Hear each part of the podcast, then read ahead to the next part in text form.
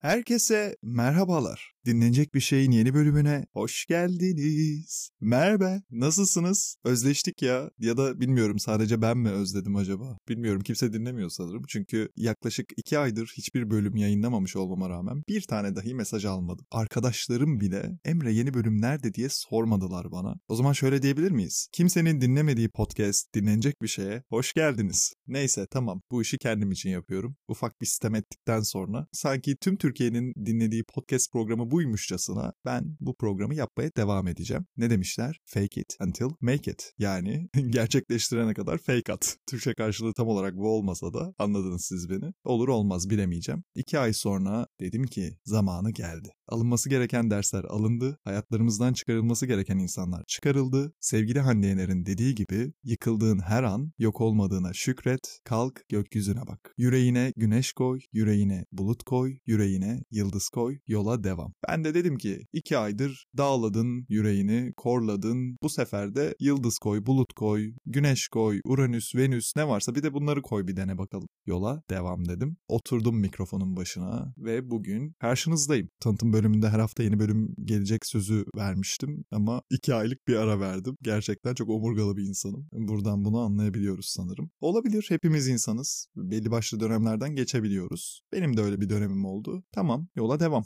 Hazırsak kimsenin, dinlemediği, podcast dinlenecek bir şey, şey başlıyor. Bugün üzerine konuşmak istediğim konu aile dizimi terapisi. Bunu somut bir şekilde anlatabileceğim çünkü 3 defa aile dizimi terapilerine katıldım ben. Zeytin Ağacı dizisini izlemişsinizdir veya izlemeyenleriniz varsa da mutlaka duymuştur. Netflix'te aile dizimi terapisi bazlı bir dizi. Ben bu diziyi izlemeden önce de aile dizimi terapisi hakkında bir bilgi sahibiydim ama açıkçası çok fazla bir merakım veya işte deneyimliyim dediğim bir noktada değildim. Ama tabii ki Zeytin Ağacı aile dizimi terapisini artık bir popüler kültür haline getirdiği için dizi izledikten sonra benim için de artık zorunluluk haline geldi herkes gibi. Nasıl herkes saldırıyor ya aile dizimi terapilerine. Ben de bir deneyeyim dedim yani bir merak ettim açıkçası. Ve bunun üstüne 3 defa aile dizimi terapilerine katıldım. O yüzden somut örnekler verebileceğim size ilk ağızdan. Şimdi kısaca isterseniz aile dizimi terapisinin ne olduğunu bilmeyenler için kısa bir giriş e, yapalım. Tabii daha detaylı bilgi sahibi olmak isteyenler nerede araştırma yapmaları gerektiğini biliyorlar. Aile dizimi terapisi 1990'lı yıllarda Alman psikoterapist Bert Hellinger tarafından ortaya atılan bir psikoterapi yöntemiymiş. Aile dizimi terapisinin çıkış noktası kişilerin kuşaklar öncesinden başlayarak ailelerindeki bireylerle görünmez bir bağ ile bağlı olduğunun kabul edilmesi. Bu bağ bireylerin yaşadıkları olayları, başına gelenleri, geçirdiği psikolojik rahatsızlıkları etkiliyormuş. Ailelerinde kuşaklar öncesinde yaşanan olaylar dahi e, bireylerin bugünkü hayatını etkiliyormuş ve değiştiriyormuş. Aile dizimi terapisine göre aile içerisinde yaşanan olumsuzluklar aile fertlerinin DNA'larına kazanıyormuş ve bu şekilde nesilden nesile aktarılıyormuş. Burada şunu diyebiliriz sanırım. Hani genetik özelliklerimizi nasıl ki fiziksel genetik özelliklerimizi ailelerimizden alıyoruz. Bu travmalarda aynı şekilde DNA'larımıza işleniyormuş ve nesilden nesle aktarılıyormuş. Hatta bilirsiniz bazı psikolojik rahatsızlıkların da aslında DNA kökenli olduğu söylenir. Bu anlayışa göre de bireyleri doğdukları aileler şekillendirmekte ve bugün oldukları kişiler haline getirmekteymiş. Ailelerde ani ve travmatik ölümler, kaza, intihar, şiddet, suç işleme, kürtaj, anne babanın rolü gibi ailenin derinden etkilenmesine neden olan olumsuz olayların yaşanması aile sisteminde bozulmalara veya aile diziminde kopukluklara neden oluyormuş. Aile dizimindeki bu bozulmalar ve kopmalar aile üyelerinin ve gelecek kuşaklardaki aile üyelerinin kaderlerini derinden etkiliyormuş. Bu durumların iyileştirilmesi için de aile dizimi terapisi uygulanarak bireylerin ailelerine içsel olarak geri götürülmesi ve aileleriyle kendi iç dünyalarında barışmaları sağlanmaya çalışılıyormuş. Aile dizimi terapileri uygulanarak aile sisteminde meydana gelen yıkılmalar ve kopmaların onarılması amaçlanıyormuş. Bir giriş tanıtımı olarak bunu söyleyebiliriz. Tabii ki ben de bu bilgileri internet üzerinden alıp size aktarıyorum. Ama dediğim gibi daha detaylı bilgiye sahip olmak isterseniz Google'a girerek aile dizimi terapisi yazarsanız tonlarca kaynağa ulaşabilirsiniz. Şimdi gelelim benim aile dizimi terapilerinden edindiğim somut bilgilere. İlk defa 2022'nin yaz aylarında bir aile dizimi terapisine katıldım. Bu arada bu aile dizimi terapileri farklı yöntemler kullanılarak da uygulanabiliyor. Yani tek bir yöntemi yok bu aile dizimi terapilerinin uygulanmasında. Zaten birazdan ondan da bahsedeceğim. Ben iki defa aynı kişinin uyguladığı aile dizimi terapisine katıldım. Bir defa da farklı bir kişinin uyguladığı aile dizimi terapisine katıldım. İkisinin yöntemi de birbirinden farklıydı. Belki başka farklı yöntemler de vardır. Dallanıp budaklanıyor kendi içinde. Oralarını bilemeyeceğim. Benim ilk katıldığım aile diziminde ben katılımcı olarak katıldım. Nedir katılımcı? Açılımın yapıldığı kişi siz değilsiniz. Bir kişi var. Orada o kişiye aile dizimi yapılıyor ve siz orada o kişinin ailesindeki bireyleri temsil ediyorsunuz. Sizi seçtiği rolü temsil ediyorsunuz yani. Kimi zaman annesi oluyor, kimi zaman kardeşi oluyor, kimi zaman kendisi oluyor. Alt soyundan birileri varsa çoluğu çocuğu vesaire onlar olabiliyor. Üst soyundan birileri olabiliyor vesaire. Bunda cinsiyet faktörü hiçbir şekilde devrede değil. Yani açılımı yaptıran kişi kadın rollerine kadınları, erkek rollerine erkekleri seçecek diye bir şey yok. Mesela ben ilk katıldığım aile dizimi terapisinde açılımı yaptıran kişinin kendisini oynadım ve açılımı yaptıran kişi bir kadındı. Burada herhangi bir cinsiyetsel faktör devreye girmiyor. Çünkü burada ruhsal alanda bir çalışma yapıldığı için hani ruhlarda cinsiyet vesaire bunlar dikkate alınmıyor sanıyorum bilmiyorum ilginç bir şekilde farklı deneyimler yaşadım. Açıkçası giderken bir beklentim yoktu. Dedim ki herhalde biraz kurgusal yani dizide gördüğümüz kadar olamaz diye düşünüyordum. Ama inanın orada öyle kolektif bir enerji oluyor ki o alanın içine girdiğinizde hiçbir şey bilmiyorsunuz. Açılımı yaptıran kişinin sadece adını biliyorsunuz. Ne hikayesini biliyorsunuz ne başka bir şey biliyorsunuz. Hiçbir şey bilmiyorsunuz adı dışında. İlk katıldığım aile diziminde öncesinde kısa bir meditasyon, kolektif enerjiye uyumlanma çalışması yapıldıktan sonra sonra aile dizimi terapisi başladı. Terapiyi uygulayan kişinin yönlendirmesiyle tek tek roller seçiliyor ve siz oraya çıkıp o kişinin seçtiği ailesindeki bireyi temsil ediyorsunuz. Orada inanın kendiniz olmuyorsunuz. Tabi burada sizin enerjinizin ne kadar açık olduğunun da önemi var. Enerjisel olarak çok kapalı olan bireyler genelde aile dizimlerinde çok bir şey hissetmiyorlar enerjisel olarak. Bunu da gördüm. Hiçbir şey hissetmiyor. Soruyor mesela ne hissediyorsun? Hiçbir şey hissetmiyorum diye cevap veren de çok oldu. Ama bilmiyorum benim enerjisel alanım biraz açıktır. Hatta bayağı bir açıktır. O yüzden oraya çıktığım an kim olduğumu biliyorum sadece. Kimi temsil ettiğimi biliyorum. Ve inanın bana ait olmayan tonlarca duygu hissettim orada. Ağladığım oldu, güldüğüm oldu, özlem çektiğim oldu, kalp kırıklığı hissettiğim oldu vesaire vesaire. Acı çektiğim oldu, fiziksel acıdan bahsediyorum. Bu arada bu aile dizimlerinde sadece his üzerine ilerlemiyor bunlar. Fiziksel semptomlar da gösterebiliyorsunuz. Birazdan ondan da bahsedeceğim. Bu şekilde ilerliyor ve aile dizimlerinde açığa çıkan travmatik olaylar iyileştiriliyor. Olması gereken şekle tekrar sokuluyor diyebilirim kabaca. Ben ilk katıldığım aile diziminde açılımı yaptıran kişinin kendisi olarak ilk rolüm buydu. Öncesinde bütün temsilcileri seçtikten sonra e, herkese bir serbest zaman tanınıyor. Çok kısa bir süre. Şöyle bir dolanın. Nerede durmak istiyorsanız orada durun diyor. İçinizden gelen yerde durduğunuzda bile ailenin içerisinde bir bozukluk olduğunu fark edebiliyorsunuz. Mesela ben şöyle bir şey yaşamıştım. Kişinin kendisini dediğim gibi temsilen çıktım. Eşi vardı, çocukları vardı temsilci olarak seçilen. Normalde aile dizimi terapilerinde yani ailenin sırasında olması gereken şey şuymuş. Baba, anne, en büyük çocuktan en küçük çocuğa olacak şekilde bir sıralama mevcut olması gerekiyormuş. Ama siz oraya çıktığınızda içinizden gelen yerde durduğunuzda bir bakıyor ki ben mesela anne rolünü oynuyorum, kişinin kendisini oynuyorum, onu temsil ediyorum. Ben en sondayım. Çocuklardan en büyük olan en başta, baba figürü ortada ve geriye kalan diğer iki çocuk da olması gerektiği şekilde. Bu bile aslında ailenin içinde dengelerin bozuk olduğunu gösteriyormuş. Önce mesela burayı şifalamaya başlıyor. Nasıl yapıyor? Önce olması gereken düzene getiriyor. Diyor ki sen bir gel bakalım bak senin yerin burası. Bu tabii ki o ruhlara yönelik bir çalışma. Ondan sonrasında tek tek önce eşler arasındaki duruma bakılıyor. Sonra çocuklar arasındaki duruma bakılıyor. Ebeveyn ve çocuklar arasındaki durumlara bakılıyor. Ve bu şekilde eğer varsa açığa çıkan travmalar mesela eşlerin birbirine karşı duyduğu nefret, soğukluk ne hissediyorsun diye soruyor mesela. Bakıyorum karşımdaki insana hiç tanımam etmem. Orada ilk defa görmüşüm. Ama inanın buz gibi biri var karşımda. Bunu dile getiriyorum ve sonrasında aile dizimi terapisi yaptıran kişi bunu onaylıyor ve terapi bittikten sonra öğreniyorum ki eşiyle arasında gerçekten bir soğukluk varmış. Bunlar nasıl oluyor inanın bilmiyorum. Bunlar tamamen ruhani alanlarda olan çalışmalar. Hani derler ya bütün ruhlar ortak bir bilinçten bu dünyaya gelir. Aslında gerekli bilgi evrende var. Siz aile dizimi terapisinde o bilgiyi oradan çekiyorsunuz. Bu şekildeymiş yani yöntemi. Dolayısıyla oradan o bilgiyi alabiliyorsunuz. O hissiyatı oradan alabiliyorsunuz. Ruhani alandan alabiliyorsunuz. Bu arada ilk katıldığım aile diziminde bahsettiğim gibi tek bir kişiye açılım yapılıyor. Geriye kalan işte 15 kişi varsa atıyorum o salonda. Onlar sadece temsilci rolünde. Ve 2,5-3 saat sürüyor yaklaşık bu açılım. Eğer kişinin alt soyu varsa alt soyunu, alt soyu yoksa tabii ki sadece üst soyu üzerinden yapılıyor. Ve bu şekilde kişinin hayatında tıkanıklık yaratan alanlarda ilerlemeyi bir türlü başaramadığı, kariyer anlamında olur, ilişkiler anlamında olur, sağlık anlamında olur vesaire. Aile diziminde bu şifalanmaların yapılarak bu tıkanıklıkların açıldığına inanılıyor. Bununla ilgili aslında çok somut geri dönüşler de duydum. İşleri bir türlü yolunda gitmeyen, ticaretle uğraşan bir insanın aile dizimi yaptırdığı zaman aslında atalarından gelen bir tıkanıklık olduğu fark ediliyor ve orası şifalandıktan sonra inanılmaz bir şekilde işleri yoluna giriyor atalarınız göç ederken bir madeni paranın bile kaybedilmesi yıllar yıllar sonra, asırlar sonra sizin bu hayatınızda parasal kayıplar yaşamanıza sebep olabiliyormuş biliyor musunuz? Artık o para çoktan kayboldu. Hani somut bir şekilde gidilip kaybedildiği yerden alınıp ait olduğu yere götürülemez ama ruhani alanda bunun çalışması yapılıyor. Orası şifalanıyor ve o tıkanıklık açılıyor. İşte o paranın orada kaybolması göç sırasında ait olmadığı yerde kalması parasal anlamda bütün kuşaklarda bir tıkanıklık yaratabiliyormuş. O atanın soyundan olan bütün kuşağı etkileyecek anlamını taşımıyor. Artık kabak kimin başına patlarsa sanırım herhalde.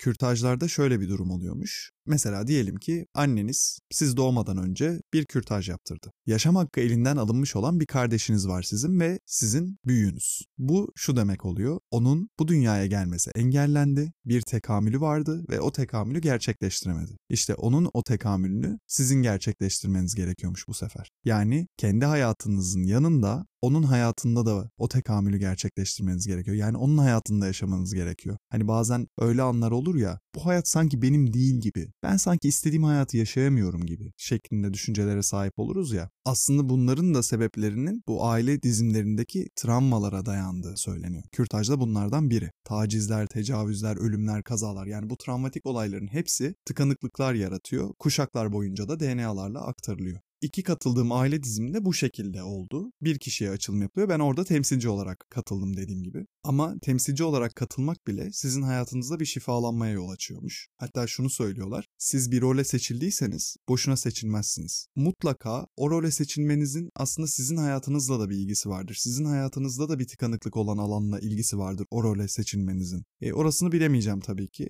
Katıldığım iki farklı aile diziminde de bundan bahsedildi. Aile dizimine katıldıktan sonra temsilci olarak çok kısa bir süre sonra 6 aydır belki 7 aydır sürüncemede olan birçok işim tereyağından kıl çeker gibi ardı arkasına gerçekleşti. Yani bilmiyorum ben ona bağlıyorum ama belki zaten hallolacağı vardı. O da onun üstüne tuz biber oldu. Bilmiyorum artık. Yani çok uzun süredir bir türlü halledemediğim işlerim bu aile dizimine katıldıktan sonra halloldu. Ben ona bağlamak istiyorum. Sonrasında farklı bir aile dizimine katıldım. Bu seferki aile dizimi biraz daha yöntem olarak farklıydı açıkçası. Nasıl? 15 kişi geliyor o salona ve 15 kişiden 15'ine de açılım yapılıyor. Herkes açılım yaptırıyor. Aynı zamanda herkes de temsilci oluyor. Ne demek istiyorum? Şöyle, herkese 15'er 20'şer dakikalık açılımlar yapılıyor ve açılım yaptıran kişi haricinde diğer salonda bulunan herkes bu, bu sefer temsilci konumunda oluyor. Ondan sonra açılımı biten kişi yerine oturuyor. Başka bir kişi çıkıyor. Bu sefer geriye kalanlar temsilci konumunda oluyor. Yani bu şekilde yaklaşık 10 saat süren bir aile dizimi açılımına katıldım. Tabii ki burada süre olarak kısa olduğu için tatmin olma noktasında emin değilim. Çok tatmin olduğumu bilmiyorum. Çünkü o kadar büyük travmalardan bahsediyoruz. 15 dakikada ne çözülebilir? Ama orada da şunu söylüyorlar. Burada olanları aklınızla anlamlandırmaya çalışmayın.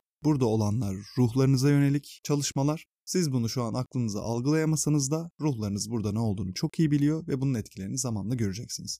Bu son aile dizimine katılmamın üzerinden yaklaşık bir ay kadar geçti. Ve şu bir ayda yani çok öyle hayatımda bak bu aile dizimine katıldığım için bunlar oldu diyebileceğim bir şey olmadı henüz.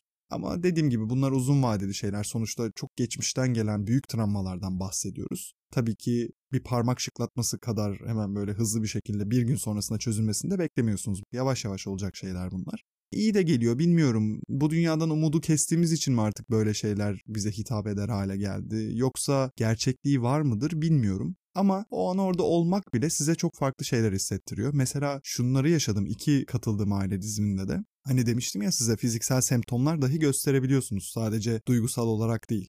Açılım esnasında temsil ettiğim kişi açılımı yaptıran kişinin anneannesiydi. Ve ben hiçbir şey bilmiyorum. Hatta anneannesini temsil ettiğimi dahi bilmiyorum. Çünkü ben oraya çıktığımda açılımı yapan kişi diyor ki sen kimi ve neyi temsil ettiğini bileceksin. Bir süre gözleriniz kapalı bir şekilde bekliyorsunuz orada.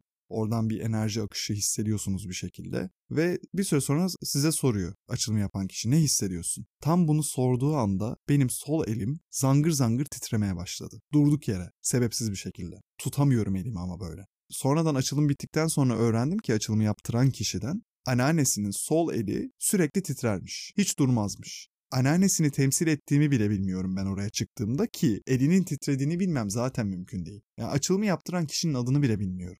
Bu şekilde ilginç olaylar ortaya çıkabiliyor. Fiziksel semptomlar ortaya çıkabiliyor. Duygusal zaten gözyaşları hüngür şakır. Bu son katıldığım açılım 10 saat sürdü. Ağlamaktan helak olup çıktık hepimiz oradan. 15 kişi 10 yıllık ağlamışızdır hepimiz. O ağlamak bile sizi öyle güzel şifalandırıyor ki içinizden öyle bir yük atıyorsunuz ki çünkü hepimiz insan olduğumuz için ve hepimiz ne yazık ki mükemmel canlılar olmadığımız için duygularımızı her zaman doğru yönetemiyoruz. Doğru yerlerde doğru duyguları gösteremeyebiliyoruz veya buna uygun ortamlar olmayabiliyor. Öfkelenmemiz gereken her yerde öfkelenemeyebiliyoruz. Ağlamamız gereken her yerde ağlayamayabiliyoruz durum ve koşullar gereği. Bunları içinizde tutmaya başlıyorsunuz. Oralarda aslında bir yandan onun da güzel bir etkisi var. Yani orada hiçbir şey olmasa bile o duygusal alanda bulunup hepimiz insan olduğumuz için taş kalpli değiliz ya. Karşınızda ağlayan bir insanı gördüğünüzde ister istemez siz de duygulanıyorsunuz olaydan bağımsız bir şekilde. Sadece ağlama kısmı bile bana çok iyi geldi açılımın şifalandırdığı hayatımla ilgili bir nokta olur olmaz bilmiyorum. Bunu ilerleyen vadelerde göreceğiz. Eğer olursa bunu buradan tekrar söylerim. Mutlaka aile dizimine gidin derim. Ama farklı bir deneyim elde etmek istiyorsanız bir şans verilebilir bence. Çekim yasası ile ilgili bazı şeylere şans verebileceğinizden bahsetmiştim hatırlarsanız. Buna da bir şans verebilirsiniz eğer maddi imkanlarınız el veriyorsa. Çünkü diziden sonra çok popüler hale geldiği için maddi olarak bir külfet oluşturabiliyor şunu sakın atlamayın. Bunlar ciddi şeyler olduğu için mutlaka işin ehli insanlar tarafından yapıldığına emin olun. Her önüne gelen aile dizimi yapmamalı. Diziden sonra dediğim gibi bu çok popülerleşti. Bizim ülkemizde zaten bilirsiniz yani lokmacılar gibi. Yani bir şey popülerleştikten sonra işin ehli olmayan insanlar da sırf para var diye o alana girerler. Diziden sonra da aynı bu şekilde hiçbir bilgisi vesairesi olmayan insanlar bu alana girip aile dizimi terapileri yaptığını söylese de bunlar doğru değil. Çünkü gerçekten ciddi şeyler olarak kabul ediliyor. Yani psikolojik olarak da bundan kötü etkilenebilirsiniz. O yüzden mutlaka bunun araştırmasını iyi yapmanızı tavsiye ederim. Eğer böyle bir deneyim elde etmek istiyorsanız mutlaka gerçekten işin ehli birine bunu yaptırdığınızdan emin olun. Belli başlı insanlar var bunları yapan ve referans olarak da çevrenizden veya internetten de araştırabilirsiniz bunları. Farklı bir deneyim dediğim gibi. Sırf ağlamak için bile oraya gidebilirsiniz. Çünkü travmatik olaylar üzerine daha çok çalışıldığı için hak verirsiniz ki kahkahadan ziyade gözyaşları oluyor oralarda. Çok nadir duydum aile dizimi açılımı neşeli, bol kahkahalı geçen birini. Çünkü hepimizin geçmişinde travmatik olaylar var. Hiç kimse mükemmel olmadığı için mutlaka ailelerimizde travmatik olaylar yaşanıyor. Tamam benim geçmişimde büyük bir travma var. O zaman ben çocuk sahibi olmayayım gibi bir şey çok absürt bir düşünce ama işte ise bu travmaların biraz iyileştirilmesi, anne baba olmak isteyen kişilerin kendini sağlıklı bir ebeveyn olarak yetiştirmesi ve akabinde çocuk sahibi olmasından bahsediyorum aslında ben. Yoksa tabii ki geçmişteki travmalarından dolayı kimse çocuk sahibi olmaktan vazgeçsin demiyorum. O zaman dünya nüfusu tamam bitti yani. Kimsenin çünkü çocuk sahibi olmaması gerekiyor aklı selim insan mı var ya? Türkiye'yi bırakın dünyada aklı selim insan mı var? Herkesin geçmişinde travmalar var.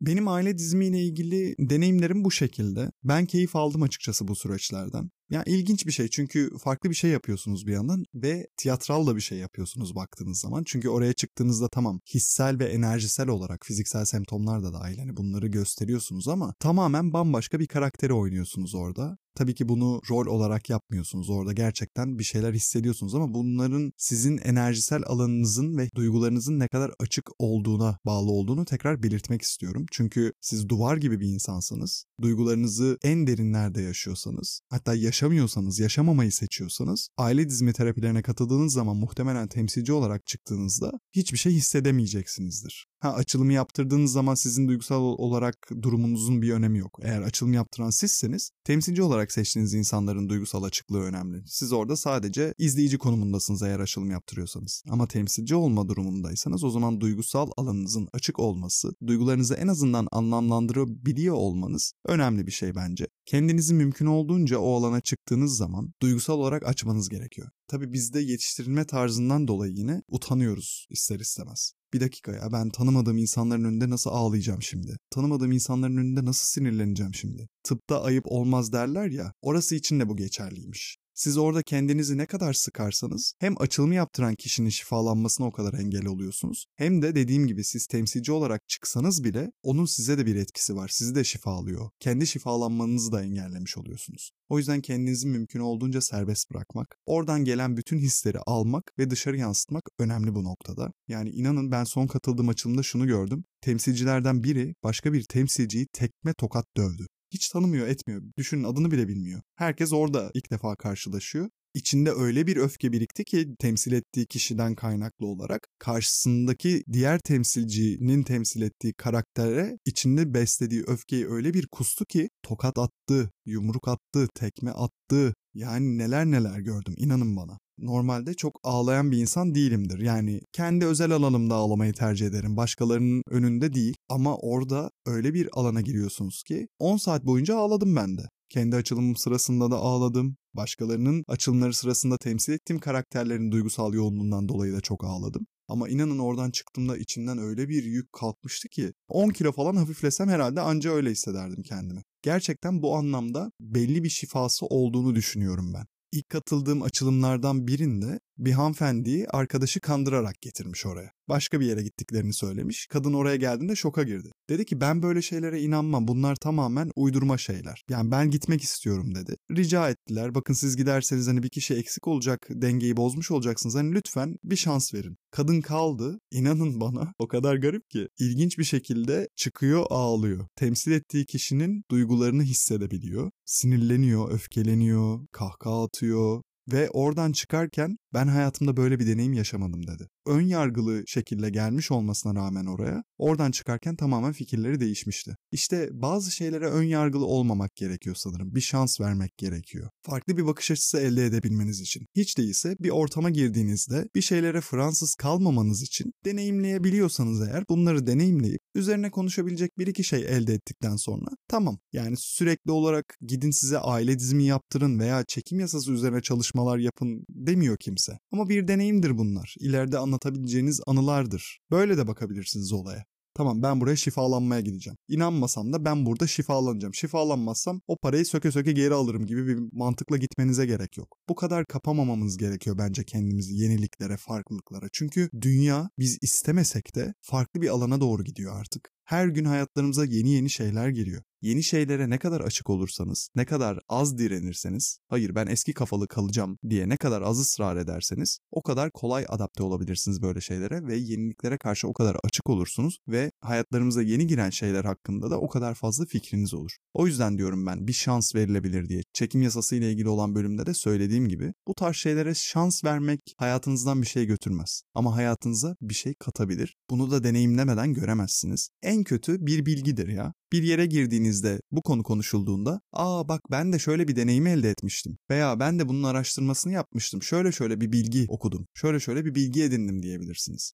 Bunlara birer deneyim olarak bakmanın faydalı olduğunu düşünüyorum ben. Tabii ki bu alanlara ilginiz varsa bunlar sizin için kolay olacaktır. Ben şu an üzerine konuştuğumuz konu bu olduğu için bir şans verilebilir diyorum. Çünkü inanın ben de diziden sonra ilk açılımıma gittiğimde dizideki gibi bir şey beklemiyordum. Hatta bir beklentim yoktu açıkçası. Hatta bazı şeyler saçma gelmişti ilk başladığı zaman açılımın ilk 10 dakikası falan. Dedim ki yani saçmalık ya. Şimdi yazık 3,5 saatime yazık yani. Ben şimdi 3,5 saatte neler yapardım şeklinde düşündüm. Ama oradan çıktığımda çok farklı hissediyordum açıkçası. Az önce anlattığım hanımefendi gibi mesela. Kapalı bir kutu olarak geldi ve bambaşka bir insan olarak çıktı. Ve ben eminim o hanımefendiyi bir daha görmedim ama ben eminim bir sonraki açılımlara da mutlaka gittiğini. Hatta belki kendisi bile bir açılım yaptırmıştır. Bu açılımlardan sonra hayatlarınızda bir şeylerin yoluna girdiği. Çünkü dediğim gibi travmatik olaylar şifalandırıldığı için o travmatik olayların hayatınıza yüklediği yükler de hayatlarınızdan çekilmiş oluyor. Kabaca bu şekilde söyleyebiliriz sanırım. Ha bir de şöyle bir şey var. Psikiyatrlar ve psikologlar aile dizimlerine karşılar. Aile dizimi yapan psikolog ve psikiyatrlar da varmış. Onları duydum ama karşı olmalarının sebebi bilimsel bir dayanağı olmaması aile diziminin. Tabii ki hak veriyorum. Yani inanıp inanmamak tamamen size kalmış. İnanmasanız bile deneyimleyebilirsiniz.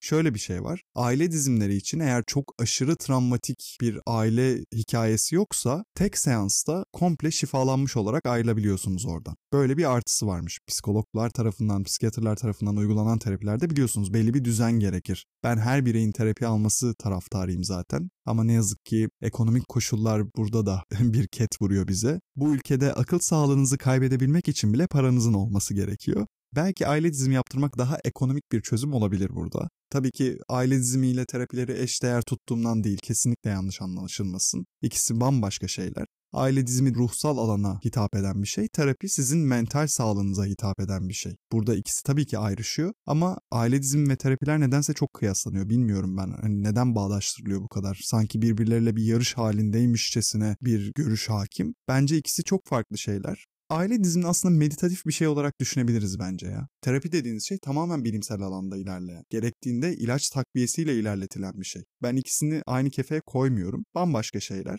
Bu kıyaslamalar yapılırken şöyle de söyleniyor. Psikoterapiler düzenli olarak devam etmesi gerekirken eğer çok travmatik bir aile geçmişi yoksa aile dizimlerinde yapılan tek seans o kişinin hayatındaki tıkanıklıkların açılması için yeterli görünüyormuş. Psikologlar ve psikiyatrlar karşı bu yöntemlere, çoğu en azından ama mesela bu yöntemleri uygulayan psikologlar ve psikiyatrlar da varmış. Tabii ki bu bakış açısı farklılıkları mutlaka oluşacaktır. Hepimiz insanız çünkü. Farklı düşünce yapılarımız var. Şöyle söyleyebilirim. Ben bir doktor da olsam, bir psikolog da olsam, bir psikiyatr da olmuş olsam bu yönteme yine de bir şans verirdim. Aile dizimi denilen şey tamamen saçmalık, tamamen bir para tuzağı, hiçbir alta yaramıyor diyebilmek için bile giderdim bir aile dizimi seansına katılırdım, ondan sonra fikirlerimi beyan ederdim. Ama nedense biz ön yargılarımızı o kadar doğru buluyoruz ki bazı şeylerde hiçbir deneyim elde etmeden tamam bu saçmalık ama bir dene, bir gör, kendin ilk ağızdan bir anlatabilecek konuma gel onları. Ondan sonra bir karar ver.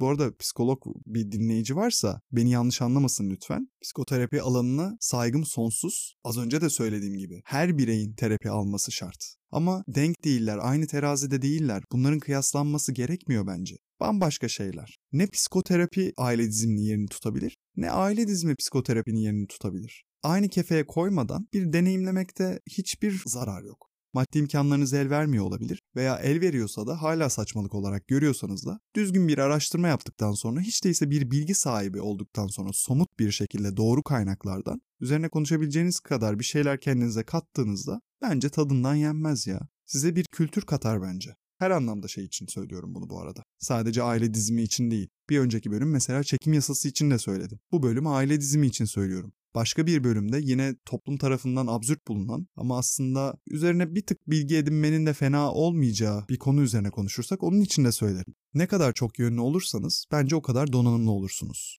Bilmiyorum bana katılır mısınız ama bence çok yönlü bir insan olmak her zaman daha iyidir. Karar sizin. Ben kendimi çok yönlü bir insan olarak tanımlıyorum ve bununla ilgili de hiçbir şikayetim yok. Mümkün olduğunca ilgimi çeken alanlarda deneyimler elde etmek istiyorum ve buna da devam edeceğim aile dizimi, çekim yasası bunlar hakkında bir deneyim elde ettim. Yarın bir gün deneyimlemek istediğim başka bir şey olur. Onu da deneyimlerim. Evet, aile dizimi hakkında benim söyleyebileceklerim bunlar. Tabii ki ben yaşadığım deneyimler üzerine konuştum. Eğer böyle bir deneyim elde etmek isterseniz de lütfen işin ehli insanlara gittiğinizden emin olun. Çünkü yanlış insanlar sizin hayatlarınızda yanlış sonuçlar doğmasına sebep olabilirler. İnanın bana bir şeyleri düzeltmek umuduyla gittiğiniz yerin hayatınızı daha da altı üst etmesini istemezsiniz. İnanmayarak gitseniz bile hayatınızda bir etkisi de olabilir. Bunu da bilemezsiniz. Benim aile dizimi terapisi üzerine konuşabileceklerim bunlar. Sürçülisan ettiysem affola. Yanlış bilgi vermek istemem kimseye. Dediğim gibi detaylı araştırmalarınızı doğru kaynaklardan yapabilirsiniz. Tabii ki daha farklı şeyler de vardır ama şu an aklıma gelenler bunlar oldu açıkçası.